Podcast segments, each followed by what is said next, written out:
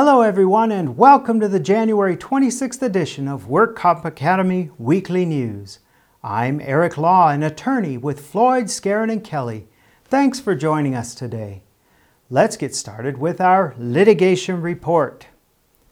Lawyers have agreed to delay the public corruption trial of former state senator Ron Calderon and his brother until next August. Prosecutors and defense lawyers filed a stipulation in Los Angeles federal court to postpone the May 19 trial because they need to review about 280,000 pages of evidence.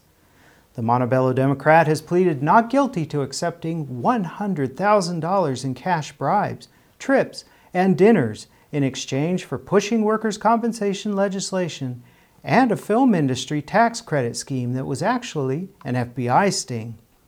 His brother, 60 year old Thomas Calderon, a former lawmaker turned lobbyist, has pleaded not guilty to laundering bribes through a tax exempt group and consulting company he operates. 57 year old Ron Calderon was one of three Senate Democrats suspended last year because of felony charges. Michael Drobot, head of the now defunct Pacific Hospital of Long Beach, pleaded guilty last year to federal charges related to his role in a medical fraud scheme that authorities say may be the largest of its kind in California history. Drobot has told officials that he bribed Ron Calderon in order to keep the labor code provisions that made it possible to seek inflated reimbursements for spinal hardware. And now our fraud report. The California Department of Justice was one of five law enforcement agencies investigating a Los Angeles pill mill medical clinic that led to the arrest of five suspects. A federal grand jury issued a 33 count indictment against an alleged narcotics trafficking ring in which le- illegal prescriptions were sold for a flat rate of $500 at the now closed South Fork Medical Clinic in Los Angeles. The drugs obtained with those prescriptions included oxycodone and hydrocodone and were shipped to Texas for sale on the black market. Those arrested include 39 year old Jagel Gillespie of Houston the operator of South Fork and alleged ringleader. Gillespie is also charged with using fake identities and fraudulent driver's licenses to fill prescriptions at Los Angeles area pharmacies. Gillespie faces up to 149 years in federal prison if convicted. Also arrested was 63 year old Dr. Madhu Garg of Glendora, the medical doctor who wrote prescriptions at South Fork, allegedly without any medical necessity. Garg issued more than 10,000 prescriptions, with nearly 80% of those for hydrocodone or alprazolam over a 15 month period. In addition to drug counts, Garg is charged with money laundering for allegedly wiring money obtained from the drug conspiracy to an account in Kuala Lumpur. According to records at the California Medical Board in 2011, Garg was a partner with Southern California Permanente Medical Group and worked at Kaiser Baldwin Park Medical Center, West Covina Medical Offices, practicing family medicine. She reported for work in October 2011 and was asked to undergo drug testing as she appeared to be out of it. The results of that drug test were positive for amphetamines, methamphetamines, and hydrocodone. Medical board records also reflect that she claims to have also practiced occupational medicine. These and other allegations led to the revocation of her medical license in late 2013. 23 year old Diane Nunez of Long Beach, who oversaw day to day operations at South Fork, was also arrested, along with 45 year old Daniel Clay of Houston, who allegedly shipped controlled substances from Southern California to Texas. 56 year old Ray Stephen Benton from Baldwin Hills was arrested and is allegedly a capper who recruited patients. Benton is also charged with firearms offenses and with using fake identities and fraudulent driver's licenses to fill prescriptions at Los Angeles area pharmacies. Two other suspects named in the indictment are currently being sought by authorities. Prosecutors say Los Angeles is a major source of the deadly and addictive prescription drugs that are diverted to street sales across the western United States. 54 year old Isidro Santillan of Pacoima was sentenced to three years in state prison and agreed to pay more than $133,000 in restitution to multiple victims. Santillan, an insurance broker at the time, embezzled over $100,000 from clients, pocketed premium money, and created phony documents to cover his tracks. He pleaded no contest to two felony accounts of grand theft and multiple acts of embezzlement. The Department of Insurance launched an investigation after receiving complaints about the sale of commercial auto, general liability, and workers' compensation insurance and bonds. Some of his victims discovered canceled checks that exceeded the cost of the insurance policy they had agreed to purchase. Investigators said that Santillan cashed checks for his own personal use instead of sending them to the insurance companies. Santillan attempted a cover up by providing both falsified and legitimate certificates of insurance and premium finance agreements. In some instances, he allegedly made partial premium payments, but the policies were later canceled due to lack of full payment. This case was prosecuted by the Los Angeles District Attorney's Office Compu- Consumer Protection Unit. A Los Angeles County probation officer has been arrested and charged with two counts of workers' compensation insurance fraud after allegedly altering medical documentation. 41 year old Raymond Milton, who is assigned to a juvenile detention camp as a deputy probation officer, was arrested and posted bail the next day. The probation department has been cracking down on insurance fraud and employee conduct. Senior probation director Jennifer Kaufman said that within the last year, the department added a special projects team comprised of four supervisory level investigators these investigators are specially trained to recognize the signs of workers' compensation and medical fraud. The Santa Barbara County District Attorney announced the arrest of local business owner Alberto Rodriguez, his wife Maria Rodriguez, and Byron Duran. Rodriguez and his wife own companies known as United Seal Coating, Slurry Seal Inc., United Paving, and Santa Barbara, Barbara Paving. Duran is a longtime employee of the company. The plaint alleges 42 felony counts, which include violations of the California Unemployment Insurance Code, workers' compensation premium fraud, fraudulent denial of workers' compensation benefits, and wage theft.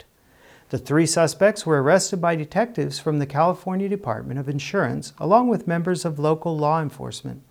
The arrest was the, uh, the result of an investigation by the California Department of Insurance Fraud Division, the Santa Barbara County District Attorney's Office, the Franchise Tax Board, the Employment Development Department, and the Division of Labor Standards Enforcement. And in medical news, portable x ray services are becoming more popular as patients seek medical care in familiar surroundings. Proponents say home x ray services help frail patients avoid difficult and potentially hazardous trips to hospitals. Other patients seek in home providers out of convenience. Some celebrities seek home based services to avoid paparazzi and unwanted attention.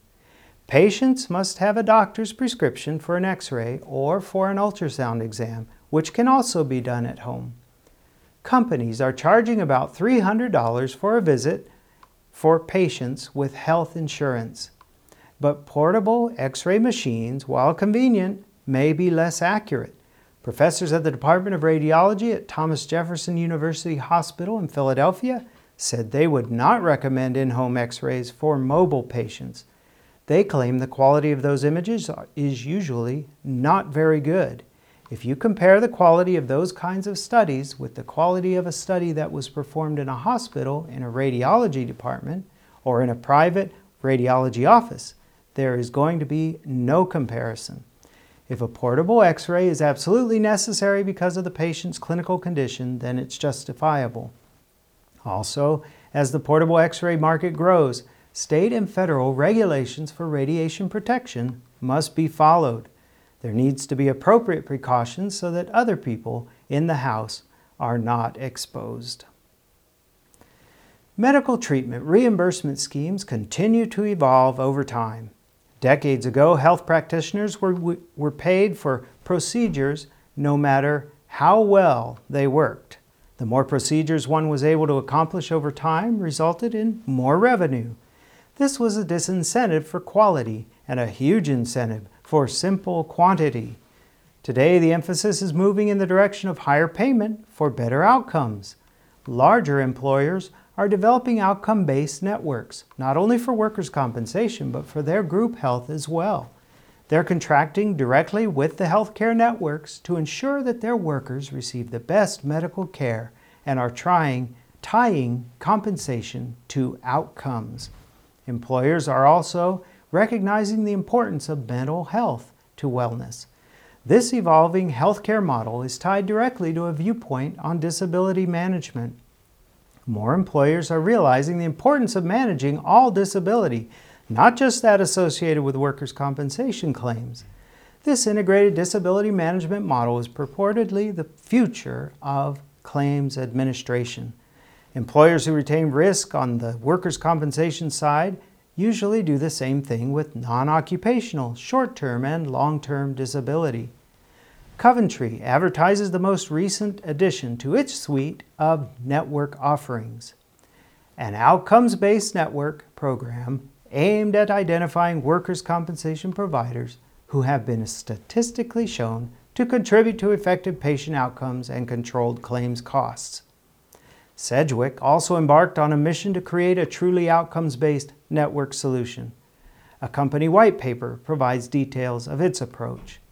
Liberty Mutual has outcomes based networks in 15 states, including California. Yet others are not convinced that this new payment model will deliver as promised.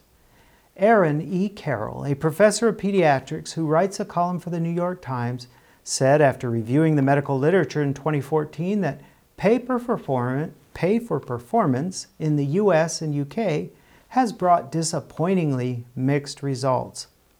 He claims that sometimes even large incentives don't change the way doctors practice medicine. But even when they do, clinical out- outcomes don't improve. Critics say that pay, perform- pay for performance is a technique borrowed from corporate management, where the main outcome of concern is profit. Responding to public backlash to managed care in the 1990s, California healthcare plans and physician groups developed a set of quality, quality performance measures and public report cards.